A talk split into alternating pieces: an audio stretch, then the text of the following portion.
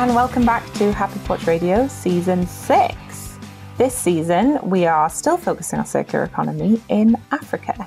Today, we had the pleasure of talking to Fela Buyi, who is the founder of Salubata, a company based in Nigeria that makes modular shoes from plastic waste. There is loads going on with this company that was just really inspiring, and Fela is a very ambitious guy, and it was a real pleasure to speak to him.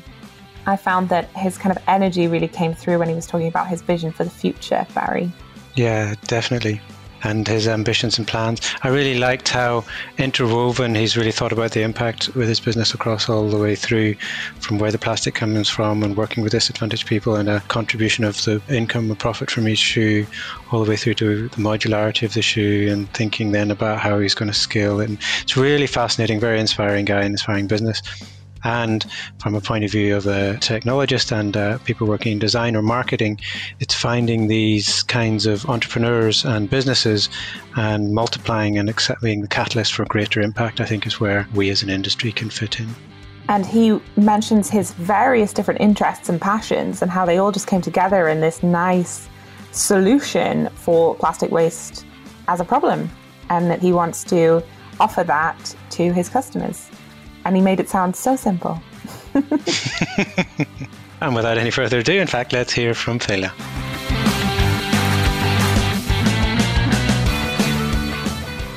Hi, everyone. My name is Fela, and I'm the CEO and also a co-founder at the brand Salubata. And at Salubata, we have a mission to invent lifestyle technologies that help people and the planet. We currently occupy this niche of recycled plastic shoes that makes a profit whilst also benefiting people and planet. And so we do not just make shoes from plastic waste alone. The shoes themselves are also modular. And so I think I'm going to stop there. Yeah, thank you. Awesome. Yeah, brilliant. Welcome to Happy Porch Radio. I'm really excited to talk a little bit about the product. But let's start with a little bit of the background. I'm excited about the product, by the way, because of the modularity. I think that's really exciting from a circular economy point of view, and that you're using recycled waste for the product as well. And we can talk a little bit more about what that means in a moment. But to start, so tell us a little bit about your background, Fela. What led you to the point where you're now working on this business with this broad vision? Yeah, so I went to University of Lagos, in Nigeria, and I studied environmental toxicology. It's really about pollution management, toxicants. I graduated at the top of my class, but that's not it. It's really about me, myself, trying to find solutions to things. I think even while I was in school, I've been really entrepreneurial. Like, I organized a four spelling competition for tertiary institutions. There's never been any like that. So it was really a lot of learning points for me. So I had a bachelor's and master's degree in environmental toxicology and pollution management. And I've gone ahead to work as a business analyst and also as an environmental scientist. Also been designing shoes for the past 6 years. While working as an environmental scientist, I noticed a problem at work, and it's with plastic pollution. And I've always known that the problem with plastics themselves is really around the volume. That if we can crush the volume in the plastics, then we can solve the volume and the problem to a large extent.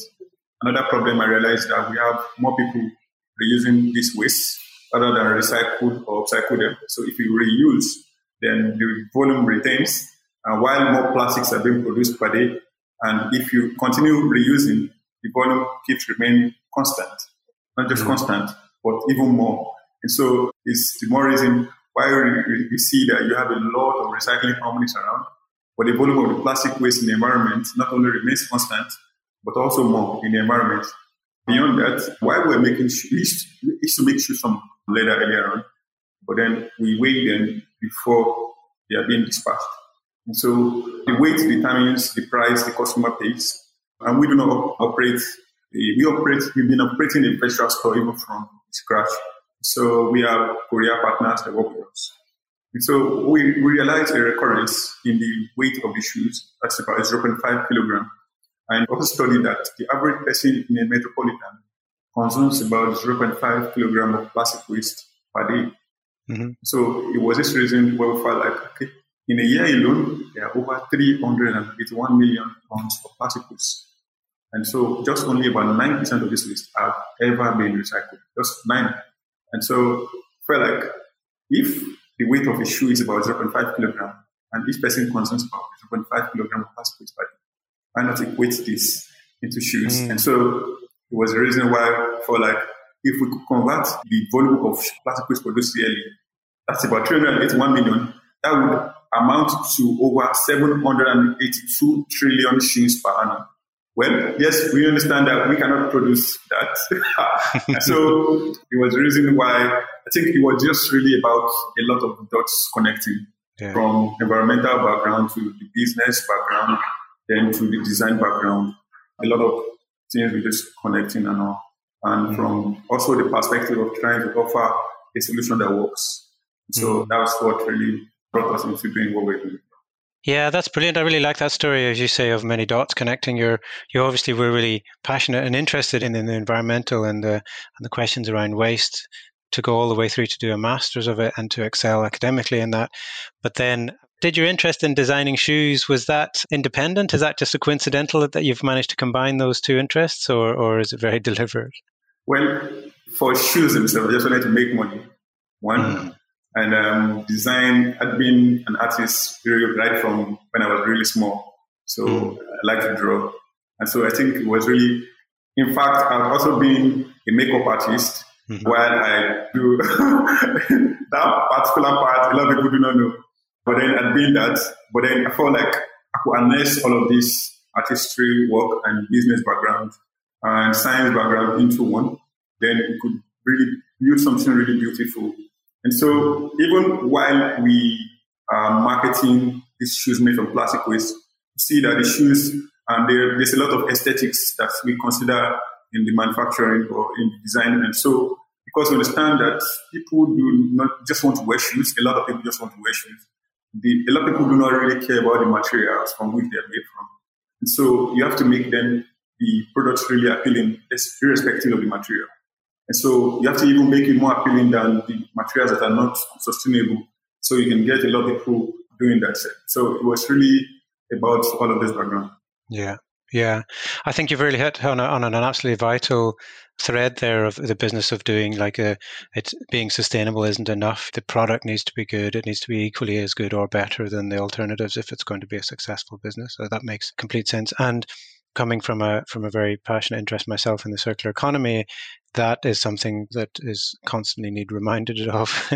But I really like that you're combining those three things, that interest and the academic background, the interest in business, and then the creative artistic side. So tell us a little bit about the shoes and what you mean by how are they modular? What does it actually look like? What is it? Sorry to interrupt, but can I ask a question before you ask that question, Barry? Go ahead, Emily, please do. I don't mean to cut in, but yeah, I love what you said, that you've got these three kind of interests and passions and expertise, and you've just gone, right, there's a problem I can solve with all these things. It's really inspiring.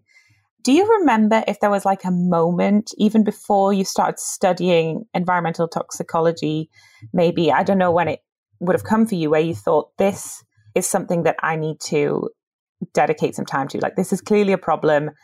I want to help solve it. Well, thank you for the question. I would say that I would consider myself as a problem solver. And the problem of plastic waste is something I see as being recurrent in the environment, and a lot of the damages is caused even to a lot of places. So it was really I wasn't so fixed on solving the problem of plastic waste, actually. I started with making shoes just to make money. But then I felt like, well, I can combine my environmental background with this. And this might just make a lot of sense. And so that was what really happened. I didn't really come out to start to just making shoes from plastic waste. I think my background really helped to, accelerate the process, because one thing we already understand is design. Design, I believe, is really very key. And we believe that is essential for scalability. And that is one of the, I would really talk about Apple a bit, the Apple product, like the iPhones, the MacBook, the way it is being built, though it has a lot of functionalities, but the aesthetics, they put in a lot of work into aesthetics. And so It's one of those things we also have as foundation at Salubata that irrespective of how good the product is, it must be really appealing visually, at least. Yeah, I think that is a really good point, that there's this kind of making the product trendy will help make it successful. Mm-hmm. And the circularity of it then becomes part of it being trendy, mm-hmm. as well as this solution that's helping this global issue of plastic waste. Mm-hmm. Barry, do you want to ask your question now? Yeah, we've left a bit of a tease there with what's the product. I know. So yeah, let's talk about that. So it's shoes, but they're modular. So can you just describe them and what you mean by modular? Okay, yeah. So modular means, so the reason before we started going into making shoes from modular, I mean, making the shoes modular, is that while we're making our research, we realized that we're not the first people that started making shoes from plastic waste. We have the likes of Adidas, we have the likes of Rutgers making shoes from plastic waste too. But then we felt like we could take this innovation higher. And so just gone just beyond making shoes from plastic waste to making them modular. And the modularity is that, for example, you have one shoe, one sole with a lot of detachable uppers. And so imagine that you have just your shoe. Sorry, I didn't. I could have probably brought a shoe here to show you. So you can head on to our website to salubataofficial.com to see what I mean. Mm-hmm. And so what the modular means is that you have just one sole, but you have the modular part that is detachable. And mm-hmm. so you can replace different colors and different designs. And so with that, we are helping people to save money. For people that really want to save money, we're helping people to save space. We are helping people, for people that like to wash their shoes easily, especially the smelly parts where their hands cannot touch, like where they have to put in. So it's easy to wash. So you can readily detach the shoes from the top and wash it. It's something you can really throw in the washing machine, just like the clothes, and you can wash them easily. So it was from those perspectives, we're really thinking from the angle of the customer needs, actually, and not really from, aside the education of making shoes from plastic waste, of trying to be more sustainable, or aside the education of promoting sustainability, we are more really focused on the customer, what the customer needs, and the needs of the customer. We believe these are the things that will really help us replicate our impacts faster. And so I was really about the customer, trying to see how we can help the customer save cost, save space, and also considering the manufacturer, because by the coming year, we will be launching the Salubata franchise, where anyone, anywhere in the world can tap into our technology. And so for the manufacturer too, you do not have to spend a lot of energy on manufacturing an extra shoe, because the sole itself consumes about 70% of the energy that is being used in the shoe manufacturing. And so you do not need to produce an extra sole. All you need to produce is just one sole. And so in this case, we've had customers that have bought like 5 different colors or different uppers. In fact, it has turned out that we're making even more money from the modularity. And every customer is also feeling that they're also helping the environment, and they're also feeling good about the shoes. The shoes are also really very cool. And so I would say it's all intertwined and all encompassing, and it's really about the functionality and also for the purpose. So we believe we are playing this role really well, especially for the customer and the environment. Mm. Yeah. Mm. Awesome. Wonderful. So yeah, like you say, it's hard to describe the product, visualize it in an audio format, but we'll put the links into happyporchradio.com as always. But if anybody wants to check out pictures of those shoes so it becomes a bit clearer in your mind, it's Salubata, Salubata official.com. Yeah. So like you say, there's a real interconnected web of benefits and the reasons for the product. But I'd like to sort of walk through a little bit of the journey of some of those things in a sort of journey format. So first of all, some of the material comes it comes from plastic waste. What does that mean? Do you literally collect? Where does your plastic come from? And can you quickly describe the process for turning that into, the material that then makes a shoe? Yeah, thank you. Yeah, so because we realized that a lot of these impacts, the downwind impacts of these pollutants, plastic waste pollutants affects the people in the underserved communities the most. And so that's why one of the reasons why we focus more on collecting those plastic waste on the underserved communities. And so, about last week, we're actually thinking about some other concepts of not just focusing on the downhill impact, but also on the uphill impacts. It's just more like there's somebody on a hill trying to stone you from a hill or like a mountain, and you keep dodging it.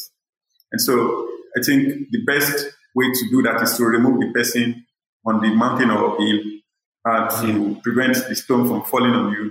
And so for us, it's really from collecting the plastic waste from these underserved communities. And we realize that most of the people that have been impacted the most are the women and the children. And so I'll come back to that. But then shoes are being collected. And so we also partner with recycling companies, and they help in the sorting. So the plastic themselves are being shredded. After being shredded, they are converted to yarns. So this yarn is just like the lines of your clothing, just like your material, like your wool and all, but they're made from plastics. These yarns are then drawn into patterns. The patterns then are being used to make the shoes. So that's really the process. But then I will come back out, I was trying to talk about the impact of the pollutants on the people in the underserved communities, because we realize that the downhill impact of the pollutants affect the people in the underserved communities the most. Believe that, so it's one of the reasons why we contribute. So for every shoe you purchase, we have 5% of our profits that have been dedicated to empowering women in these communities. So it's not giving them the money. We're empowering them, training them on having skill sets where we can readily also onboard them as employers at Salubata. And so I believe at that rate we would be helping the environment and also helping people. Yeah, thank you. It's just kind of heartwarming to hear, because it's like all the good things of helping people and planet and also getting a viable business out of it. I love the thing that you said about, you weren't really kind of focused on the sustainability stuff. You were thinking, what do our customers need? They need convenience of cleaning these things. They want variety. They need low costs. And it just so happens that your solution is actually, what they need is a very circular product. And within that, you're also supporting women and children in local communities. Yeah, it sounds amazing. Thank you. Can you tell us a bit about the network that you work with in Nigeria and the circularity scene that you are connected with in your work? I would not really say we work with a particular network. What we just find is we just keep getting a lot of people that are interested in what we're doing by the day, by the week, months. But for us, I would not say we belong to a particular network. Yes, in Nigeria, there is the environmental called organizations about what we're doing and also beyond. Like in Ireland, there was an award we won, it was Business Spirit Award for circularity. I would say that we belong to their community automatically. So we've been part of some accelerators and also some incubators and in the US and also in Britain. And so we believe those are what we would refer to as our communities. And also alongside our customers, who I would say those are our networks, actually. Yeah. Cool. So like the international circularity community is your professional community. That's very cool. Yeah. I kind of want a pair of these shoes. I don't know about you, Barry, but I'm going to do some shopping after we have this conversation. So that's a nice little segue to the next question I wanted to ask. A lot of the intention of this podcast is to talk about the design process and the technology that can complement or that allows the creation of products and businesses like yours. We've touched a little bit on the design process, and I wanted to quickly go back to that and ask about, I guess, from your point of view, the design process of creating a shoe and then making it modular. Was there a lot for you to learn there? Did it come very naturally? Was it a case of, I'm very comfortable designing these cool shoes and they're modular? Or how difficult was it to make the product, to pull the whole product together? Yes, so I think I would say one in Africa, I feel one of the reasons a lot of businesses do not really succeed is because they are not designed to scale. And so one of the issues we are still encountering right now is a problem of standardization. Mm-hmm. So if you are asked to maybe make 1,000 shoes, maybe that might be cool. But if you are told to make 10,000, there will be a problem. And so, and this lies in the kind of machineries, and also most importantly, the people. And so you, a lot of times you not get to find the people with the right skill sets to be able to put, you cannot do everything. And so it's really all of these problems. And for us now, it's really about really scaling our business and relaying more impact. But then we cannot be limited by the problems that exist. That is problem of standardization. And I feel like for us now, it's really about partnering with factories that are able to do that even better.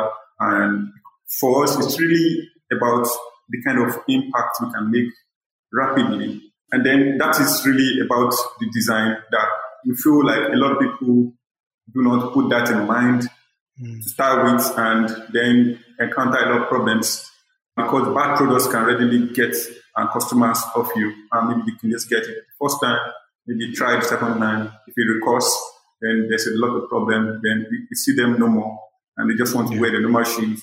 Just want to. So I feel like it's really about buying the customer for life, and that's why a lot of efforts needs to be put into standardization. I think for us, that is the core part of what we should be doing, no matter what, because the truth is a lot of people do not really care about the environment.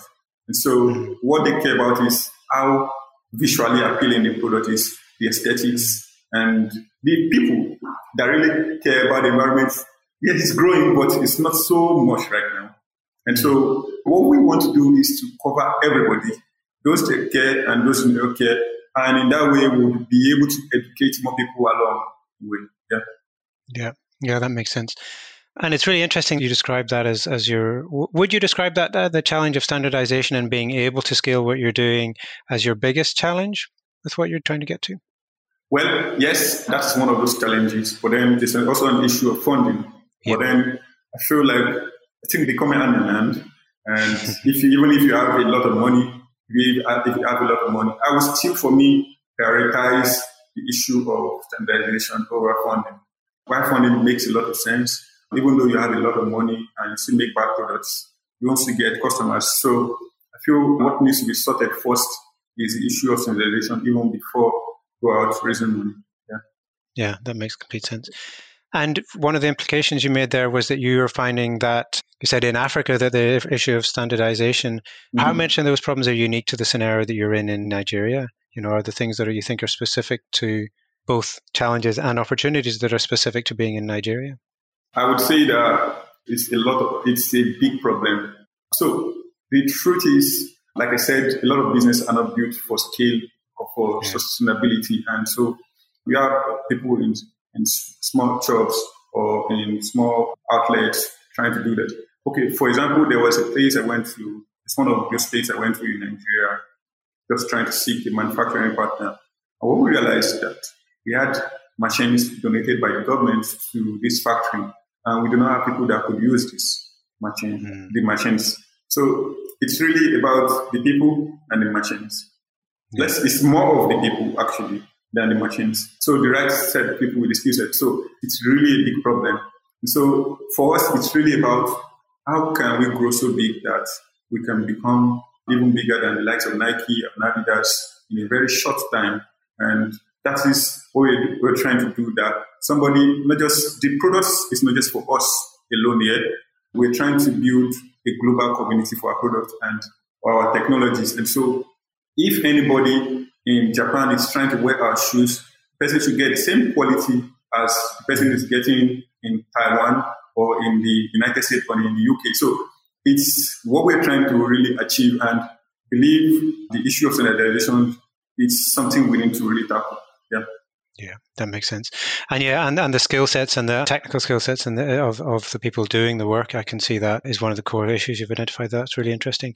So you touched on, I think, franchising and maybe some other things, but we've talked about that problem of scaling and standardization. Is the franchise model, or how is, what's the solutions that you're currently working on to let you get to solve those problems? Yes, so I mentioned earlier that What we're trying to do is to partner with factories with enough credibility while we monitor the whole processes of manufacturing. Because for us, in the end, yes, we are more like a social enterprise, but we force the business to, because we need money to sustain the business. And so we need to partner with people that will give us what we need. And so we believe in that manner, we can grow, we can scale really faster and bigger. And so that's what we're currently doing right now. And beyond that, we're also partnering with retail outlets in Europe and also in the US right now. We're also considering Asia. And so it's one of those, these are the ways we're trying to grow our scope. Partnered with some marketing partners, marketing agencies in the US and also in Europe that are willing to help us drive the growth of our products. Mm. And so we believe these are what's called foundations for anybody that wants to even buy into our franchise. And beyond, even before the franchise, we are trying to have enough credibility globally first, then we can invite people to buy into our drink. But then these are our growth strategies. I wanted to ask as well, you've got a nice website and where people can go and buy the products. So where do your current sales come from? Does most of your business local with local retail? How much of the website kind of business, how much comes that way? What's the current situation of where your business comes from? Yes, so we've got various acquisition channels. Most of them are virtual or online. And we utilize primarily our website. We are also getting some deals with some e-commerce platforms to help do that. But our primary point of sale is our website. And also, we direct people from our social media pages to our website. Particularly, I think the most active of all is Instagram. It's still Salubata Official on Instagram. And so we still direct people. A lot of time, we do not operate a physical store to date. We believe that is a better way for us to grow. And we've seen some other companies, particularly in the US, grow in that manner. We feel like we can incorporate that model in our operation. We believe that we were actually positioned for pre-COVID, and because we never operated any physical store, but we've even had more sales virtually and even people that operate physical stores. So we believe that might just be a way to go. And I think the way forward to what we're doing now is having retailers or wholesalers that have physical stores. And just what we just need when we want to keep doing is keep boosting our online platforms and working with partners. Yeah. Mm. Mm. It's great to hear about your ambitions for the company and going global and taking over Nike and everyone. In terms of the product itself and your kind of circularity and maybe also the social side of your impact, do you have ambitions for that? Like, is there a way that you can be even more circular or even more impactful in terms of the plastic waste and what you're trying to do with it? Well, we believe that, yes, if we do not scale what we're doing, we would not be able to impact a lot of lives and even the environment. And so it's one of the reasons why we are trying to grow big. And growth is not just to make money alone, but it's really about the impact, the number of lives we can impact, and what we can do to even improve the environment. We believe that in that manner. And there's another model we are also incorporating into Salubata, and this is a closed-loop system. This closed-loop system, what it does is that we are trying to operate a system whereby nothing escapes into the environment, whereby the same shoes that are being worn are being collected and made into other shoes. So this will happen in a couple of months. And so that's what we're trying to do, where nothing escapes into the environment. And with that, we believe that we truly keep the whole system circular itself. Yeah. Mm, nice. Yeah, I was going to ask that. If, by the time your shoes get to the end of their cycle, can it be re-entered into the system? That's really nice. Mm-hmm. I was wondering about the process that you have of recycling the plastic. And then obviously, when you're talking about standardization and growth, I mean, first of all, where does your plastic come from that you then recycle and turn into shoes? And how do you see that in terms of this standardization thing? I assume that's kind of a big question of standardization, that the plastic, it's not virgin plastic, it's coming from recycled sources. Yeah, so the plastic themselves are PETs.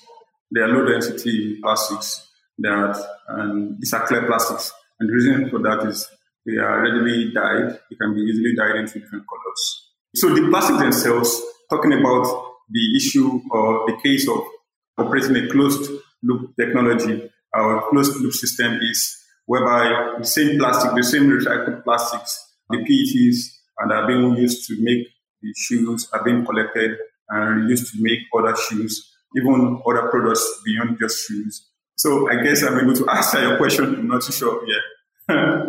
I'm excited to see where it goes. Yeah, thank you. Yeah, thank you so much. Really fascinating conversation. And as we talk, we keep discovering more and more little positive things you're doing, like the introducing the closed loops, getting the returns back. You mentioned before about where the supply and helping those disadvantaged communities and the modularity. There's so much, as you described, the sort of systems thinking, there's so much different interconnected things that you're doing with the business. And I think it's truly wonderful. And so just to finish up, for anybody listening who wants to get in touch with you or find out more about the work you're doing, where can they go? Yes, so you can just go on Google, type Salubata, Salubata, to find us. So just go on Google, type Salubata. And on our social media, you can go on Salubata Official. And on all of our social media, Salubata Official. But on Twitter, it is Salubata 1000. Salubata 1000. But our primary point of contact is our website. And that is www.salubataofficial.com. Just type Salubata on Google. You'll see the results. Yeah, thank you. Excellent. Brilliant. I love that. Just go type Salubata in Google, you'll find them. Salubata. And we'll put all those links as normal onto happyporchradio.com. Thanks again, Phil. I really enjoyed the conversation today. Thank you so much. Thank you, Emily. Thank you. Yeah, bye. Yeah. Thank you. Thanks, Fela. Thanks for listening to this episode of Happy Porch Radio. Hope you enjoyed it. You can hear more of our episodes at happyporchradio.com. You can also get in touch with us there. Let us know what you think. Let us know if you have any ideas or if you want to talk to us about something. We'd also love it if you can share these podcasts, review, rate, tell your pals, tell your neighbours, tell everyone. Tell your dog. Tell your dog. Listen along with the whole family. And my name's Barry and I founded happyporch.com, and Happy Porch fund and support the podcast. At Happy Porch, we do technology and software development for purpose-led businesses. And we are particularly excited about the role of digital as an enabler for the circular economy. So if you're working on solutions to the big problems we face today, problems like climate change and biodiversity loss and global inequality, then let's connect. Visit happyporch.com and get in touch. And my name's Emily, and I am a coach, a facilitator and a podcaster. My projects focus on personal development, innovation for a better world and connecting with nature.